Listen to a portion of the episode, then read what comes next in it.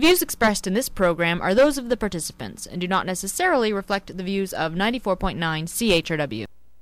It is with heavy hearts that we now have confirmation that His Royal Highness Prince Robert is gone. Confirmation was made just moments. The firstborn son of King Simon and Queen Helena, Prince Robert was a fascinating combination of celebrity. And the palace remains secure, yet tragically silent.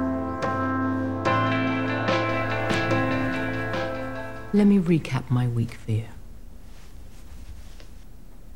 My husband announced he wants to abolish the only life I've ever known. My daughter's vagina was on the cover of no less than four tabloids. My firstborn child was killed. I miss him. With every breath. And what tears at me is the knowledge that he could have been anything in the world. I'll not lose another son or daughter to this. They're my children, too. They're no worse than any other kids their age.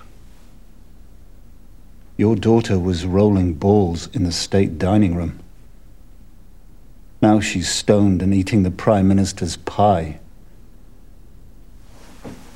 I- I'm not sure that ending this will heal any of us. But staying the same will destroy us. The English crown has been protected and defended for thousands of years, from clans with sticks through world wars, legions of lives lost. But not this one. Not our son. You are the King of England, damn it. Act like it. That's exactly what I intend to do.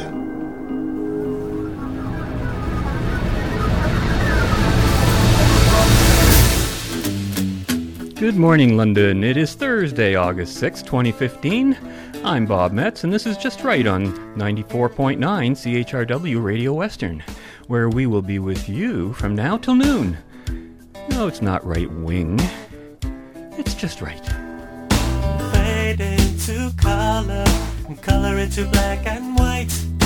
Under the bedclothes, everything will be alright. And welcome to our show today. If I can quickly summarize the broader theme of today's show, it would be about voting, democracy, and the apparent disconnect that people sense between the voters and those they vote for. With elections now attracting the attention of the public both here in Canada and south of the border in the United States. This is the major theme I plan to focus on. Not so much on the elections or candidates themselves, but the broader issues that seem to concern voters. It's more from the voter end I want to look at today. And our theme of voting and democracy will expand in the second half of our show today into a discussion of the recent Pan Am Games. The tentative bid to host the Olympic Games in Toronto, and finally, yet another democratic paradox that has taken place overseas, in Japan, no less, one that may dramatically affect the world affairs in as yet unanticipated ways. So, before we get underway, our usual reminder that you can write us at feedback at justrightmedia.org, follow us on Twitter, like us on Facebook, subscribe to Just Right on iTunes, or visit us at www.justrightmedia.org listening to the radio this past week and all the commentaries about uh, the upcoming election. It's going to be the longest Canadian election in a long time, and of course, uh, the Republicans are having their leadership debate starting tonight. Both of these things are starting tonight. And uh, it's fu- funny, I was listening to Tom McConnell's show again yesterday, and most people who wrote in or called into him when they were asked what they wanted to hear about the election, it seemed to be more about, you know, uh, voting and electoral reform more than the issues themselves. They don't want to talk about social issues, things like gay marriage or drugs. They didn't want to hear about the economy or jobs because, not that, that it's not important, they just felt that all that stuff is rhetoric anyway and it's all going to sound the same coming from all of the politicians. And, you know, that's, I can understand that. But, you know, it seems as if there isn't anything that's taboo when it comes to our believing that we can vote on it. Um, we'll consider voting about anything. we talk about voting about voting, voting about how we vote, voting about constitutions and monarchies, or whether we should build landing pads for aliens. Just put it on the ballot, and we'll vote for it or against it. Now, you know, this attitude is just so wrong. I think we should have a vote on it. you know, everyone has an opinion, but but one's own opinions should, as a matter of practice, only expand, extend to one's own life, liberty, and property, and not to another person's. And that's where you know you got to draw a line between one person's opinion and the other person's right to live by his way of living. And really, only matters of public interest and jurisdiction should ever be voted on. Uh, we should never vote on matters of economics or personal issues beyond those things that, that encompass life, liberty, property. Matters of public interest, as a rule, affect the entire realm and therefore should be subject to the vote and to the, to the electoral process. So it's, it's going to be one of the longest federal elections in Canada's history with the writ dropped this past Sunday, August 2nd, and the election day slated for October. I have to say that I'm already tired of the election rhetoric, and it hasn't even really gotten underway yet. Uh, you know, it's interesting, just as a side observation, for those of us in Ontario, it's clear now why Kathleen Wynne called the provincial election last year. Otherwise, we'd be right in the middle of that election now, just as the federal election was getting started. We'd have both provincial and federal election signs all over the place. What a mess and confusion that would be. So, you know, Andrea Horwath did not force the last Ontario election by saying that she would not support that budget at the time. Uh, the right, you know, the writing for a spring election last year was already on the wall, and she just tried to get in front of the action by taking some political credit for it, uh, a politically suicidal kind of credit, given that her party no longer held the balance of power in the previous minority provincial legislature after the election, when, of course, the Liberals got a, a majority. Now, federally, everyone's saying that a long election will benefit the conservatives because they have the most money of the officially registered political parties. It's funny, in my personal experience, long elections tend to disfavor the incumbent government and favor almost all of the other parties who tend to rise the longer the election drags on. And what I discovered when, when you know I was initially involved in Freedom Party, we even got high enough on, in the polls by the end of a longer election period that we actually started registering on the polls. But as the elections got shorter and shorter, that became less the case. And as to third party advertising, given some of what I've been hearing, that advertising intended, you know, to criticize one party in a fav- favor of another may in, actu- may in actual fact be perhaps doing the reverse and not having the effect that they want. Uh, all parties who pick interest groups to, quote, represent, whether business, the family, the consumer, the farmer, the ex industry group, et cetera, et cetera, you know, completely uh, they kind of repulse me on a basic moral fundamental. I don't think they should be playing favorites. And because I don't think parties that think that way are operating in the general interest. Now, each party, of course, wants to impose its brand upon the nation, the province, or whichever jurisdiction is relevant. And I'm kind of speaking to all of them today, all, all of jurisdictions. And you know, with you have these subjective adjectives as the name of the parties, which I've talked about a lot recently you know, liberal, conservative, democratic, libertarian, green, etc. Voters really have no idea of what any of these parties might do or might not do once voted into power. Rarely do politicians campaign on their true agendas.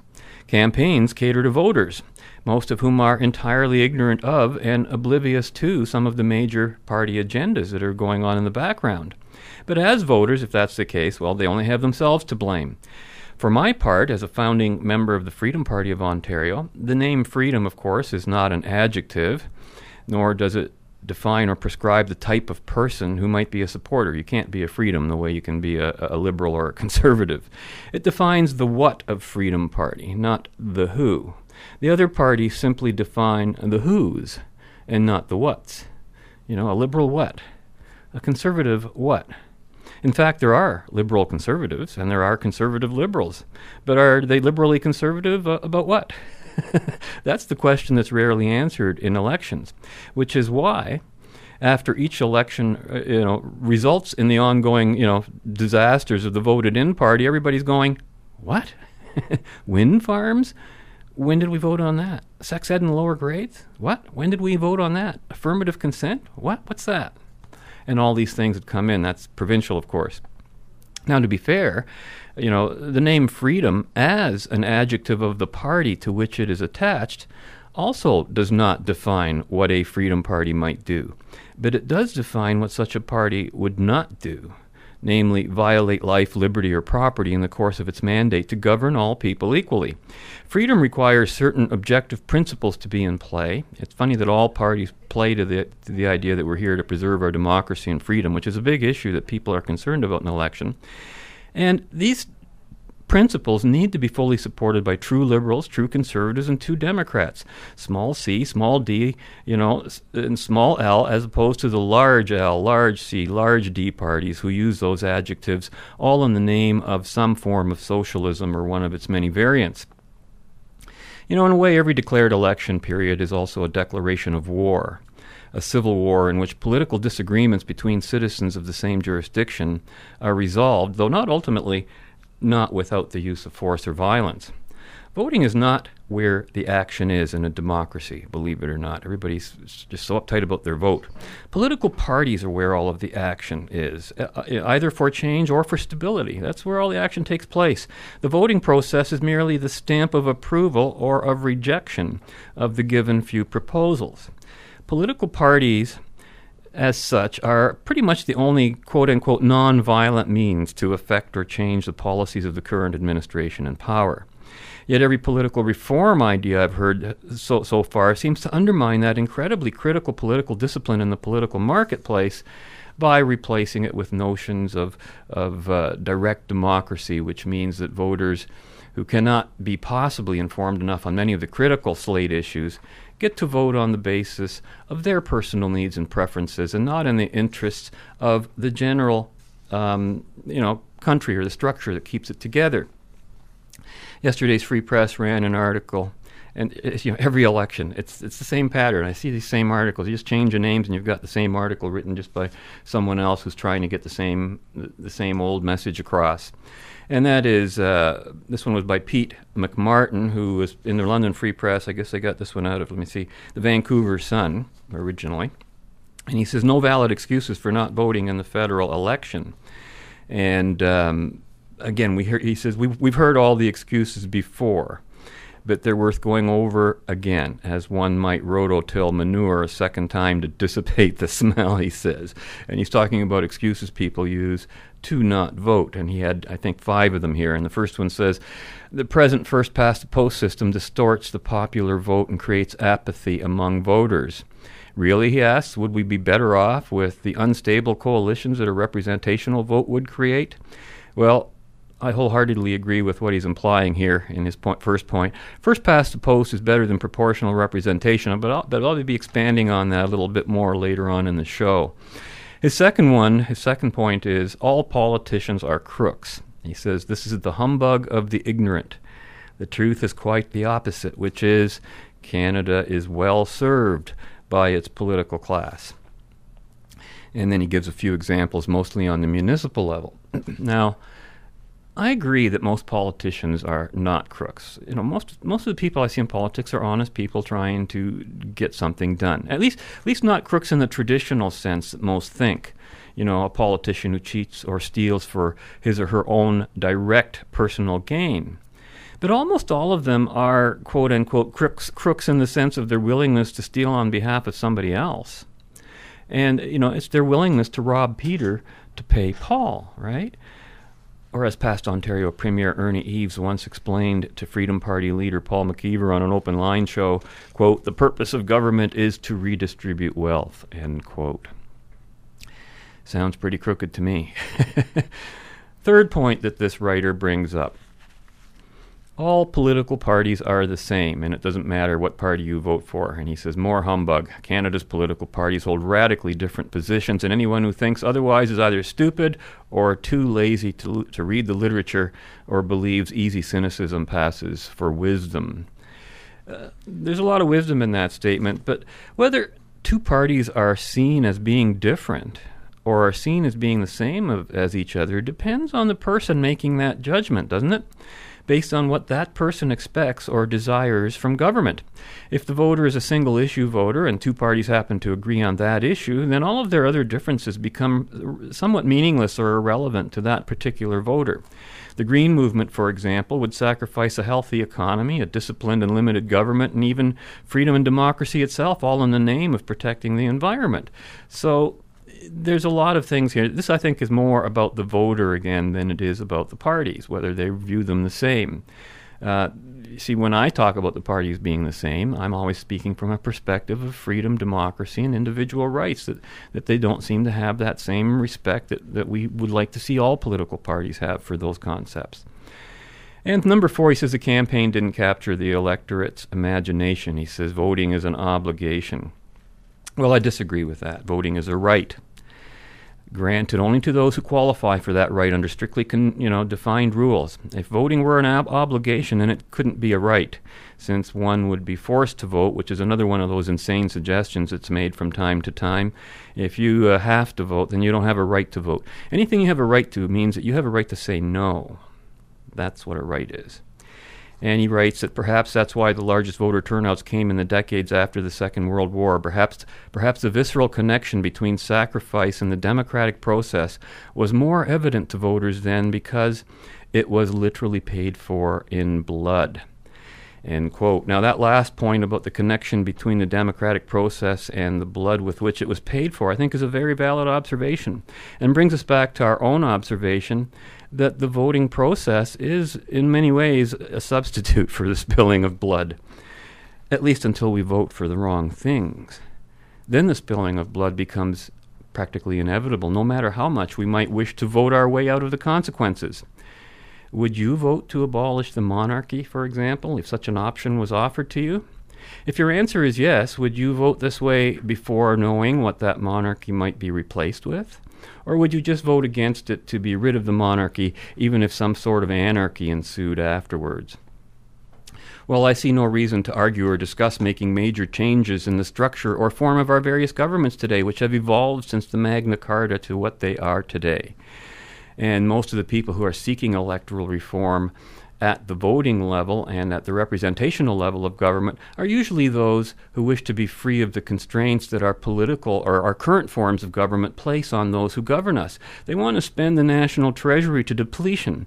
And that's precisely what some of these constraints, like a functioning Senate, for example, were created to prevent. But let's take a look further at this. And this next clip, again, is from uh, the, the, the, BBC series The Royals, in which uh, the, the fictional king decides he wants to have a referendum about the monarchy itself. We'll be back. Mum, Dad, this is Ophelia. Ophelia Price, artist in residence. For His Majesty's Silver Jubilee, I presented him with a very serious work of art. I can recall you were working in the paste and yarn medium at the time. I retired shortly thereafter. What's your focus now? Art history at Churchill. Ophelia's doing a joint honours degree, art history and dance. Which is grand news indeed.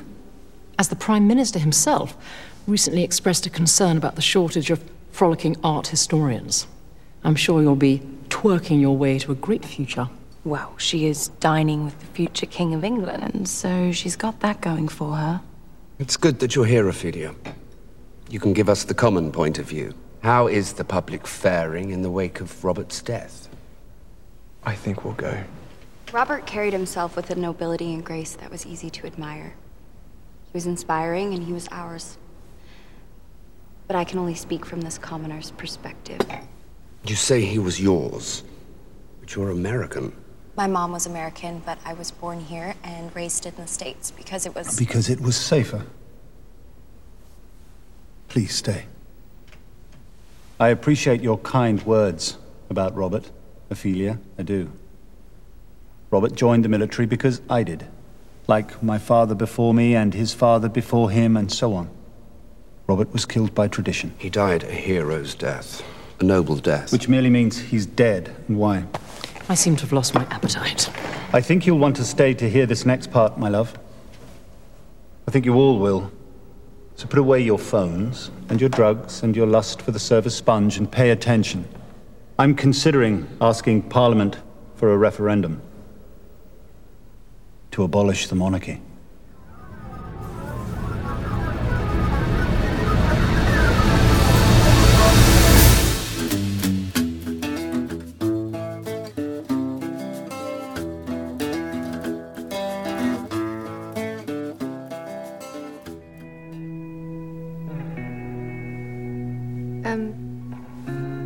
What does that mean exactly? Um, uh, that means that you'll have to get a job. A vote, idiot of my loins, to eradicate us, to erase us. Yeah, but who, but who votes? The people. Yeah, but they can't do that. I mean, they're the people, you know, and we're like us. They can, and they have. Ever heard of America? Oh, but I do not want to be American. I do not want to walk around like Justin Bieber with no shirt on and my trousers hanging off. He's Canadian. Even worse. They can't make us Canadian, can they, Daddy? Canadian and poor, just like Justin Bieber. The British monarchy always has been and always will be. Always will be killed, Robert. The people need the monarchy. The people need bread and jobs and a decent wage. They don't need us. With all due respect, my king, how would you know? You know, to his credit, I got the impression that King Simon um, actually took that last question to heart and began his own investigation. I haven't seen the, whole, the whole season of The Royals yet, so I can't yet comment on how that all worked out. King Simon, the fictional king who suggested abolishing the monarchy and having a referendum, was, as we say, screwing up royally. He was throwing the baby out with the bathwater, or in other words, in more literal terms, he was throwing the constitutional monarchy out with the royal family, both of which are intricately intertwined. Of course, his focus was not on the government or crown, but on his own family members. Here again, there are other remedies for royals who do not wish to continue in that official capacity without abolishing the monarchy. Abolishing the monarchy would not give the British people anything they didn't have before, it would take something away. And I think that's sort of a reputable human symbol of trust and longevity of the British Empire. And let us never forget that the royal family, the members of the bloodline who are today the symbols of that monarchy, is a completely separate discussion from that of a constitutional monarchy itself, which is a specific form of government. And here again, we have an example of abolishing a form of governance for the purpose of achieving a personal or unrelated end. It's an interesting phrase, you know, often used by we commoners, screwing up royally. A royal screw up is one that affects the entire realm and everyone who lives within it. Funny, I heard a DJ on the funny 1410 AM radio station over the weekend, and he was saying, uh, you know, quote, 42% would prefer an elected head of state, but from what I've seen, those we vote for are worse than royalty. And then we'd have to have more elections, and that would increase the costs to more than having a royal family or something along those lines. Of course, uh, Canada's constitutional monarchy was an organic evolution of governance from the beginning, uh, starting with tribal roots, absolute rule and reign, and then evolving from a dominion of kings, a kingdom, to a dominion of free citizens, a freedom reforming this order of governance so that it resembles a republic. We hear a lot of people talking about that, which is a little more of a, a corporate um, formation rather than an organic one, is really neither here nor there in the grand scheme of things. We've looked at this many times on the show. Both forms uh, of government could continue to be free democracies or tyrannies founded under the same structure. But whether a constitutional monarchy or a republic, no form of government is safe from tyranny if its people are not eternally vigilant about it, which is increasingly, you know, more the situation. We're becoming less vigilant. On the positive side of the coin, both a republic and a constitutional monarchy are capable of supporting and sustaining the basic principles of a free society, free from tyranny and coercion. Each has certain advantages and disadvantages from the point of preserving a free society of sovereign individuals. But after many discussions of the details of each, you know, form of government on this show, I would say that both even Robert Vaughn and I, we, we we've sort of found ourselves leaning in favor of a constitutional monarchy over a republic. I just want to look at a few other ideas that are being tossed out there in terms of electoral reform and the frustration. One of the uh, stupidest ideas ever to come out of a voter, and it just drives me crazy, is encouraging more people to vote. You know, why not just throw your voting power away entirely while you're at it? You know, every additional voter in your own riding only waters down the effect of your own vote in terms of that single vote's influence.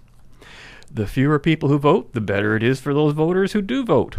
Every additional voter waters down the power of each individual vote, eventually turning the whole process into a matter of chance and fate rather than one of choice. More voters does not equate with more choices, whether 100% of voters show up to vote or only 35% show up. The electoral results will very much be likely the same in both instances. And that's easy to see if you only have, say, one party or candidate to vote for. Simple, yeah. Whether one one person shows up or a million, that's the answer. But with two, you know, to five, six, or even more candidates on a ballot, it's amazing to discover that the same principle applies. Their relative vote totals to each other remain generally in the same proportion with large or with small turnouts. At least that's been the observations that I've seen over the years, and all sorts of pundits and people who study that kind of thing. Um, you know, that's the result they see. Now, we, we've often hear this statement, you know, if voting changed anything, they'd make it illegal. And I think the big frustration with most voters is they want to think that elec- elections and their vote actually matter, that, that, that, that it's worth going out to do. Unfortunately, a lot of those people also want the government to do something wrong. So it's not about the right to vote, but the wrong to vote. They're voting for governments that actually promise not to govern and give them freebies at someone else's expense. And more to the point, and let's not forget this voters vote in opposition to each other. That's why voting is necessary in the first place. One group of voters wants to rob another group of voters, and the side with the largest number wins. End of story. So when you hear the plea for more voters to show up at the polls, that's usually from those voters who want more voters on their side of the issue to get out and vote. Would the new Democrat new Democrats be calling for larger vote turnout if they knew most voters who don't vote would vote liberal or conservative? I don't think so. What, what's missing in the field of elections, not of politics, but in elections, is that whole dimension of morality and basically even issues. Because by if, if you haven't if you haven't decided who you're going to vote for by now, you're probably not that tuned into the issues, and and certainly in terms of deciding what is the right or wrong thing to do. But we don't vote for the what's in an election. We vote for the who's, the specific candidates who are supposed to represent a certain kind of what. And uh, you know, all the moral issues were decided long before the election. The election is just the final stamp on where we're going from that point on. Um, you know, another issue too that comes up is uh, we heard it earlier from the from the from the columnist early. First past the post is constantly under attack when it's not the problem. Proportional representation guarantees a drift politically leftward, since without a clear majority, no party is able to govern according to its own agenda and principles.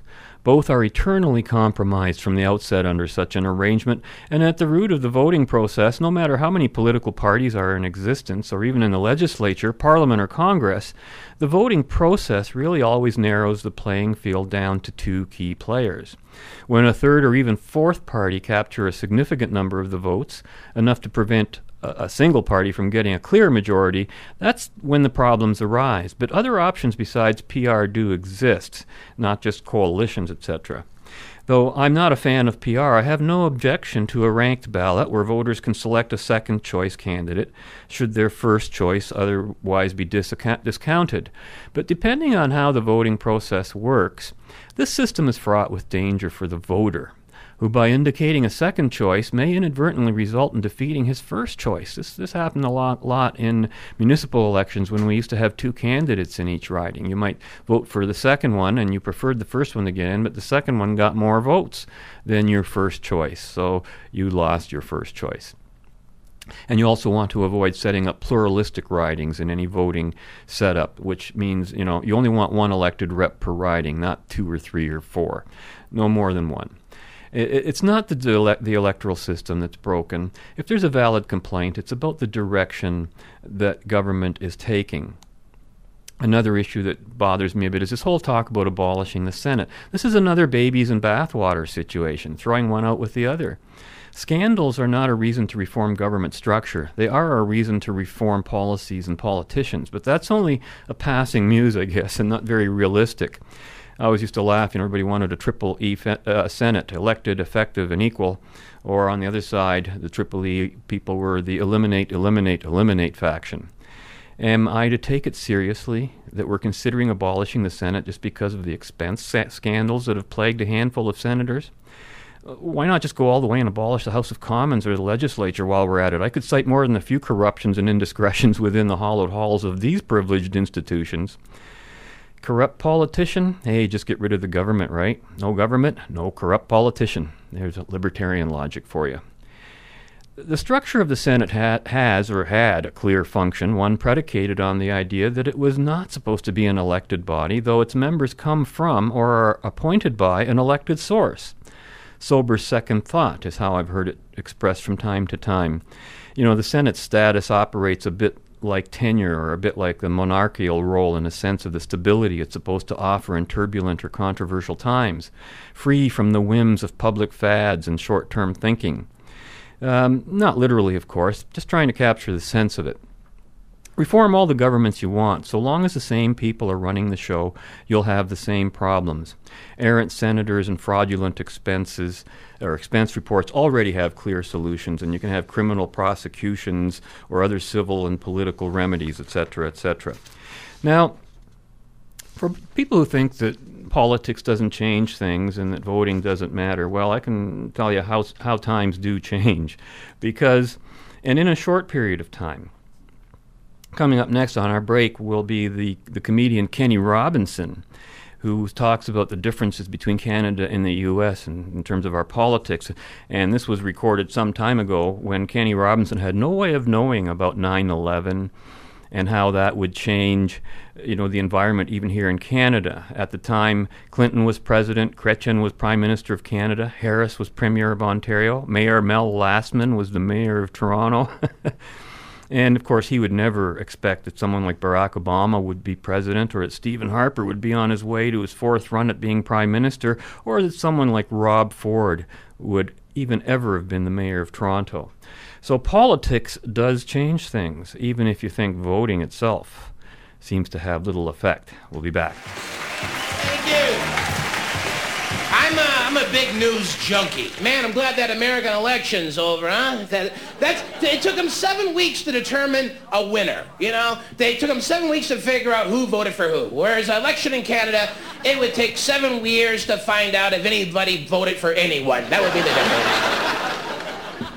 That's what I love about the difference between the United States. Our, our, our, our, politics are completely different. You know, if, if, you, if, if you think about it, it's like Chrétien, he, uh, he got hit with a pie. Americans have a history of political assassination. Our prime minister gets hit with a pie. Now, as Canadians, that can't make us feel too damn proud. No, it, it feels terrible knowing that any disgruntled Simple Simon on the way to the fair can take out our prime minister. And who in the hell was in charge of security? Barney Fife? What the hell is going on here? You know, who was the Mountie in charge? Oh, it wasn't me. I was watching the guy with the cupcakes. I was in charge of cupcakes. I wasn't watching the pie guys. I was watching the cupcake guy. I mean, that's embarrassing. In the United States, with the security they have for Clinton, you can't get close enough to him anymore, you know? Anybody see that woman on the news? She asked Clinton for an autograph and she lifted up her shirt. She had 25 Secret Service agents on top of her. We just saw 238s. We thought the president was in danger. We wanted to make sure she didn't have any plastic explosion implants. I guess so we can become proud. I mean, the Americans, they think they have the, the, the circle and all the political scandal. I mean, they, they had a whoremonger for a president, and now they've, uh, they've elected a, a guy with great coke connections. But uh, I think we can be proud that uh, we have uh, we have Mayor Lastman, ladies and gentlemen, the deadbeat dad of Canadian politics. Huh? Mel is the baby daddy.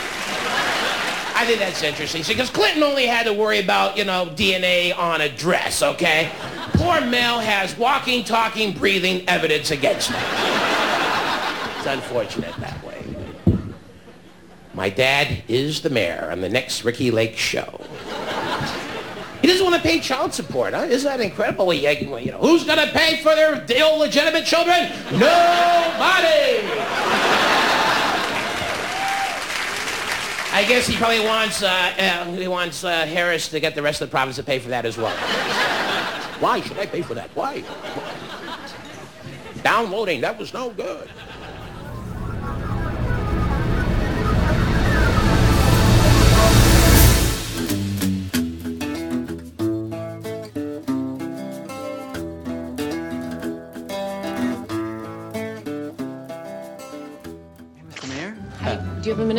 Yeah, come in. We gotta talk to you. Okay. Yeah, how you doing? Hey, Kara. Uh, hi. So we just wanted to talk to you about this. Um, we really do not want the Olympics to ever be in Portland. oh, why? We, we just went to London, and that whole place is overrun with Olympic stuff. It's ruined. There's just construction going up everywhere. It just it's going to be a mess. I love this concern for the city. This sounds terrible in what's happening in London. It's all jocks. You know how like jocks are the worst? Imagine international jocks. Right. Like, Oh, like some guy from Sydney coming in to Poland. I mean, a co- whatever. It's just No, it's gonna ruin the whole vibe Yes. of the city. Some like Scottish woman, you know, some just some shot put lady. Like, oh look at that, it's great. Oh look at that. Oh look at the coffee. Don't believe it. We can't have that here. Yeah. Absolutely not. Let's get him on the phone. Sam, can you get the IOCC on the phone and then just patch it into here? Okay. So we'll wait. And you know what they used for like the theme song? The Clash, London Calling. That's- Really? That is not a song that has anything to do with Yeah, like wonder how the Clash feel patriotism or Oh, it you was know such a drag. national What pride. was the Come on. mascot? Do you remember? Was there, did they have a mascot? The Clash? He's got him on the line. Okay. Yes. Hello. Hello? This is the mayor of Portland, Oregon calling. Never heard of it. And we just want you to know something. We don't ever want to have the Olympics here in this city. Ever. Ever. If there's a list, we don't want to be on the list. We don't even want to be anywhere near the Olympics. Thank you. We should take this to the people. It's a democratic city. People have to have a voice. We will go as if, you know, this is Paul Revere's Midnight Ride. This needs to be a grassroots campaign. Totally. That you just gotta get out there. No Olympics. No, no, Olympics. No, no, Olympics. no Olympic. Olympics. We, we will simplify that. Yeah. Okay. Listen, and I've got, I've got these hats. I don't know if um, we just got these in, Uh-huh. and maybe you might want to wear these out. Maybe when you're. Um, I'm not a hat guy. Why don't you take this hat? No. I like this hat. It's just PDX. It's like black, gold, like the highlight of gold. Mm-hmm. Black. It's good. Oh, I've got uh, 2,000 on order. Great. Yeah. So. No Olympics. Yeah, we don't want our, our city to turn into London. Can we get out there and do it? Yes, go. All right. Go. No, Olympics in Portland. No Olympics in Portland. No Olympics in Portland. No Olympics in Portland. It's great. Oh, Fred, you forgot the hat. Fred. Oh. Sam, send him a, a box of hats, various sizes. What a silly show. Portlandia. You know, neither the mayor of Portlandia nor the two protesters leading the charge against the, their local Olympics spoke to the real concern that most people have, and that's the cost to taxpayers and the net economic loss to the economy that, that inevitably occurs with such events, with one exception, and that was the Los Angeles Olympics of 1984. Of course, from a politician's point of view, hosting grand sporting events is not about the sport. It's about getting government money from all levels of government to fund infrastructure, which has some value, and the construction of sporting facilities, which always lose money. Invariably, the majority of the public's opposed to hosting such events, and invariably, politicians in the bid winning cities simply go ahead and fund them anyway. Once you understand this process, you'll also understand that it was relatively inevitable that Ontario's recent hosting of the Pan Am Games, which from a financial and economic point of view was a, a net loss, despite what they tell you, of untold proportions that would be followed by yet another taxpayer boondoggle that's a proven money loser, the hosting of the Olympics. as the individual here who was chair of the No Tax for Pan Am Games Committee, which successfully defeated a bid to host the 1991 Pan Am Games here in London. At a projected cost of $110 million locally, I can speak from experience that taxpayers are not necessarily appreciative or supportive of the people who win an issue for them, even if they are appreciative and supportive of the issue's outcome. Unless the issue has been won temporarily, then they go about their business because they all go back into this democratic deep sleep. This year's hosting of the Pan Am Games was spread across many venues in the province, and from the very beginning of the project, uh, scandals were already the order of the day. Good old David Peterson, Ontario's premier before Bob Rae, can always be found at the center of these orgies of taxpayer spending on sporting projects. I've spoken at length on past broadcasts, well in advance of the Pan Am Games, of the fiscal folly and the true political motivations that caused such bread and circus events to occur. Prior to the Pan Am Games starting in Ontario, the media negativity about the event was quite outrageous, actually. I can hear crickets, commented Steve Garrison on one of his shows after asking listeners who among them was planning to attend or watch the Pan Am Games. Newspaper headlines like, Apathy is rampant in the city, or Pan Am Games? What games? Or No Denying Pan Am's, a tough sell, uh, appeared in the papers everywhere. Still, as always, once the event itself got underway, attention rightly focused on the athletes and competitions. But even before the games were over, the politicians were already looking forward to the next sporting spending spree. Pan Am Games could set stage for Toronto Olympics bid, read the National Post headline on June 30th, and which was followed about a week later on July 8th by an editorial penned by Robyn Urback with the headline Olympic Games in Toronto? Oh, God, no. that, there's a headline for you. In that editorial, Urbach cited the real reason that such events are staged. Quote, Speaking to the National Post last week, Mayor John Tory defended the game, saying that these sorts of international events often act as catalysts to complete major infrastructure projects. Quote, whether it's the Olympics of the Pan, of the Pan Am Games or these kinds of things, they open on a given day and you have to be ready, he said. The train to the airport wouldn't be running yet if the Pan Am Games weren't happening, end quote. That's possibly true, she continues, but it is also a terrible reason to host a colossal, colossally expensive, hugely disruptive event. Sure, you might get a, a new rail link, but you'll also get embarrassing efforts at displacing the homeless, as in Atlanta, Vancouver, and Beijing, real estate inflation like Sydney and Barcelona, massive cost op- overruns, which happened for virtually every Olympic game since the 1960s, but most egregiously in Montreal, Sochi, and Barcelona, and empty and underused facilities. Last year, Toronto's Economic Development Committee effectively quashed the prospect of making a bid to host the 2024 Summer Olympics, which would have cost an absurd $60 million just to make the bid.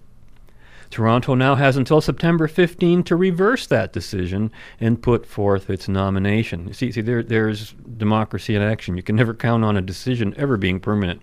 And she says, To that I say, Dear God, no, stop, turn around. We already know how this story ends. I can't fathom why we'd want to repeat it. End quote.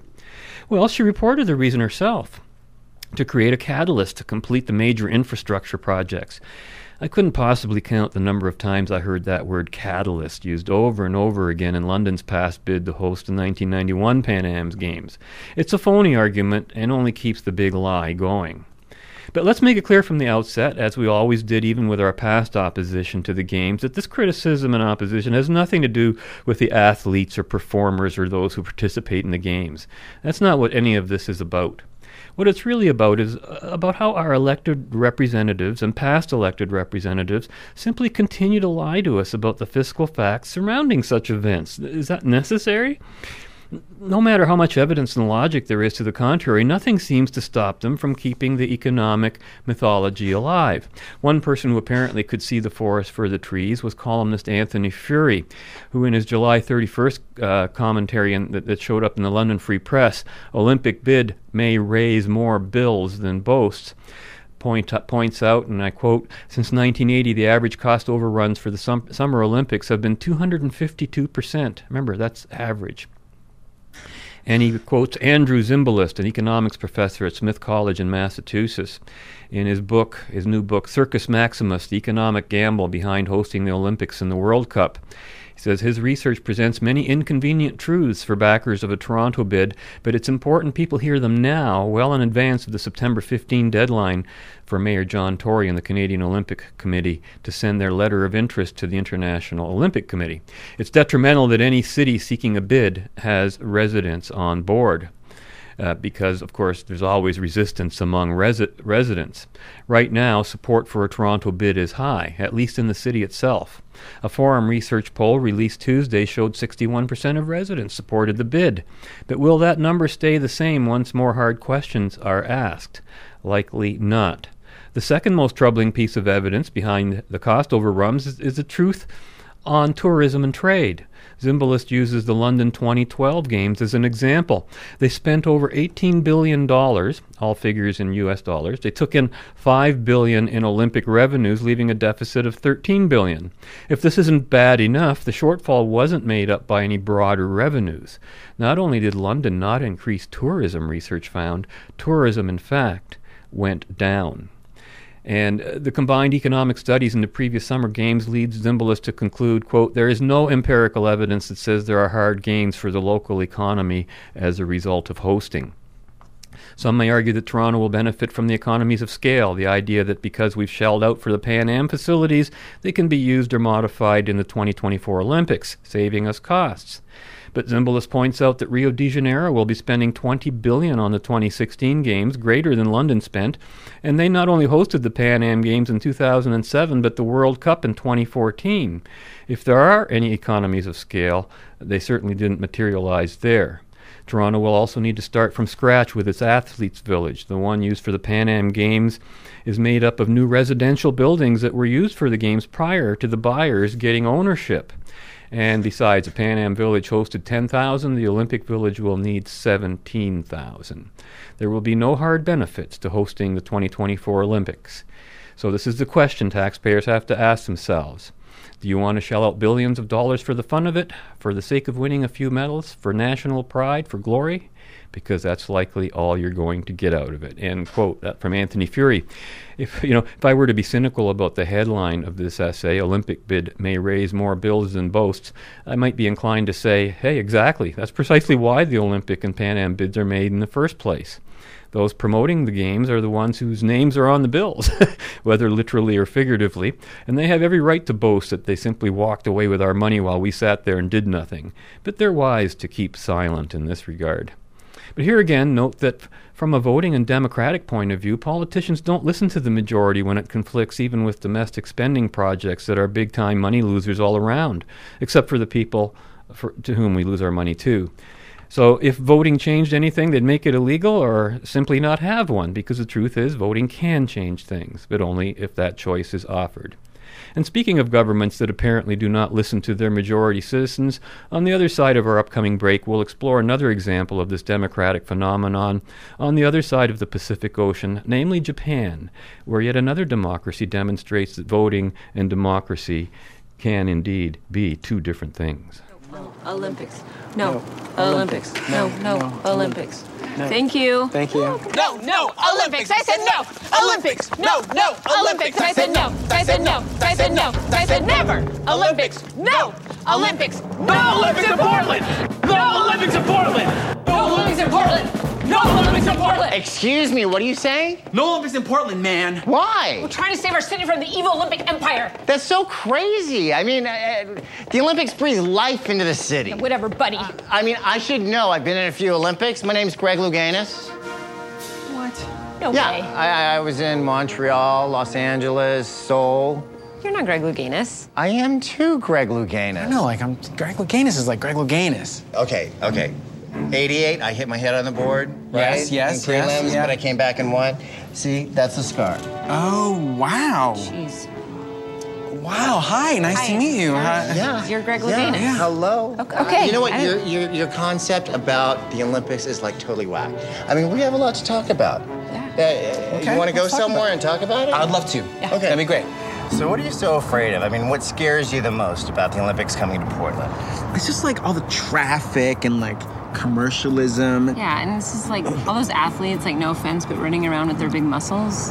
That's such a wrong way of thinking. I mean, have you ever been to an Olympic Village? No, I've been to like, Santa's Village. I've been to Greenwich Village. No way near the Olympic Village. In the Olympic Village, you have athletes from all over the world. I mean, from countries that you've never heard of, like Tonga.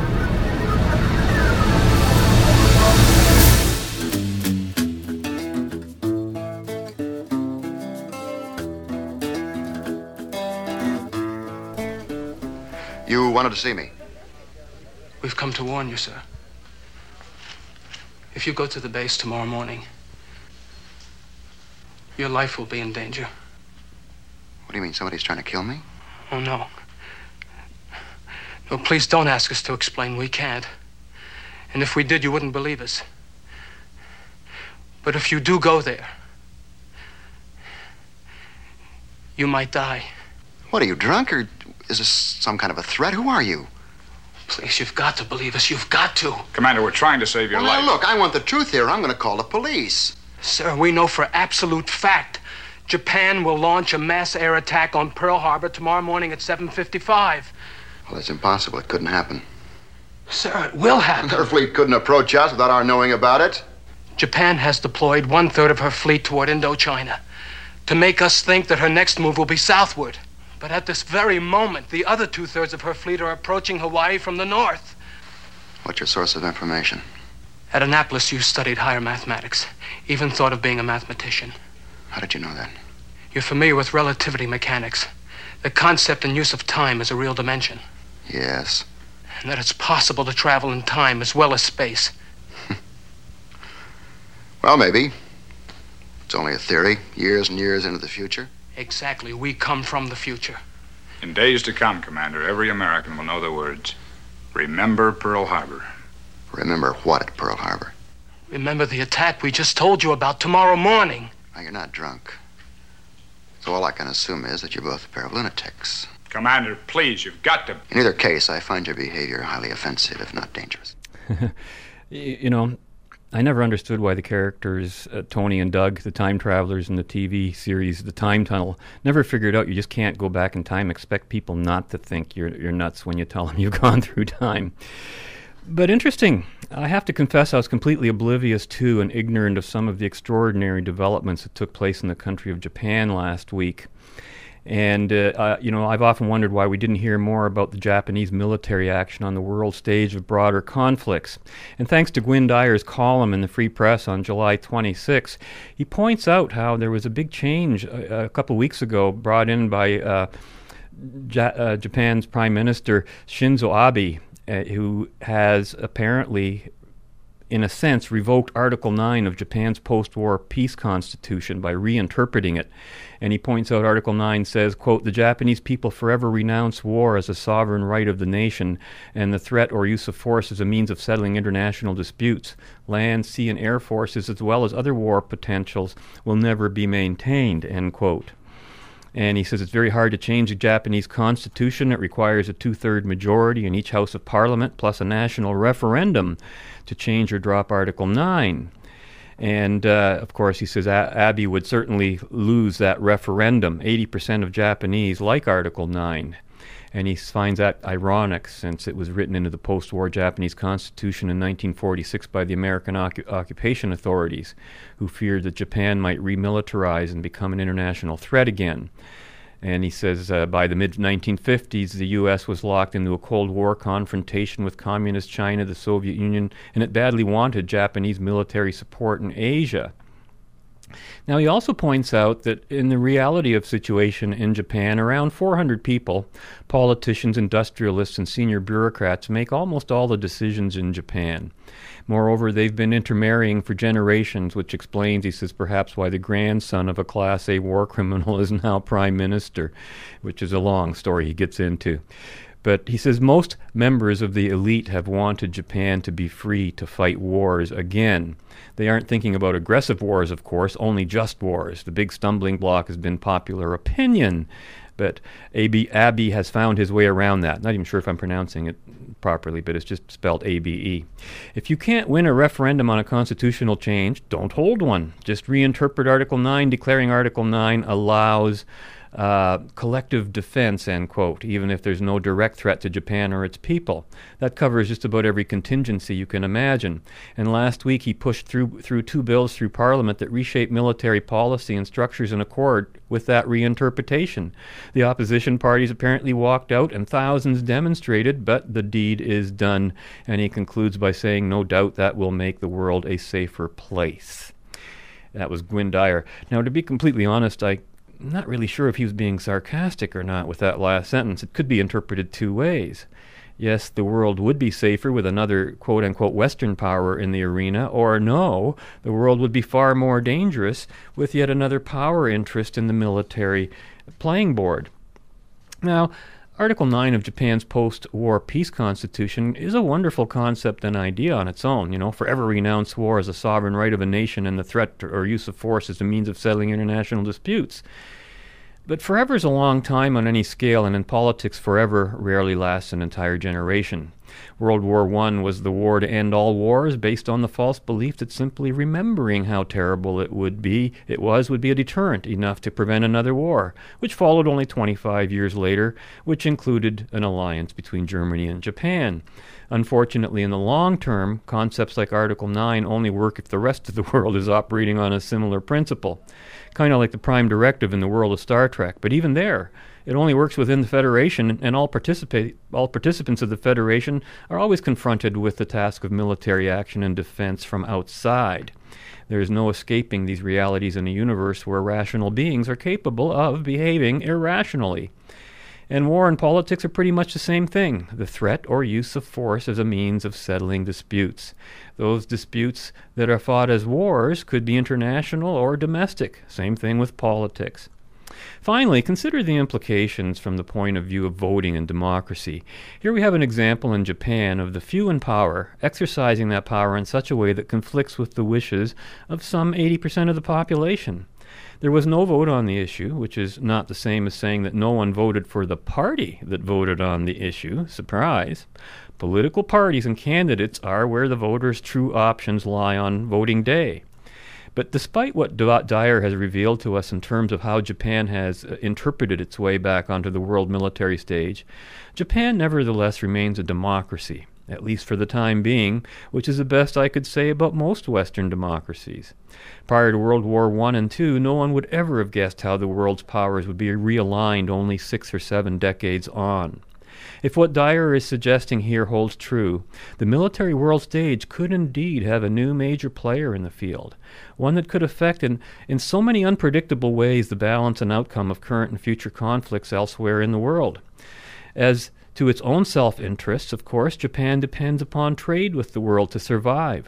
Therefore, what happens around the globe can be interpreted as being completely just or justifiable as a matter of self defense. It has become an extremely high tech nation and has been westernized to a point th- that most people in the West do not appreciate. Well, I'd rather have them with us uh, than against us. So, what's the definition of a just war? Well, just a war.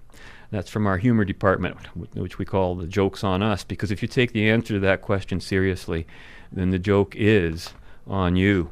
And with that, and that's no joke, and with that, it's time to wrap up for today. Join us again next week when we continue our journey in the right direction. Until then, be right, stay right, do right, act right, think right, and be right back here. We'll see you then. Fade into color, color into black and white the. Everything will be. You know, fiscally, we're getting double donged in this culture. We're getting taxed way too high, and they don't even spend it effectively. And I'm getting sick of the left telling me what a f- I am, and in the next breath demanding 48% of my upness, okay? I was about the courtesy of a reach around, guys? Most politicians are stiffs. Let's face facts. Congress is just a place where we send mediocre men to be Earl Scheibed into looking kind of vaguely consequential, and politics is just a bull world where my esteemed colleague means this prick here.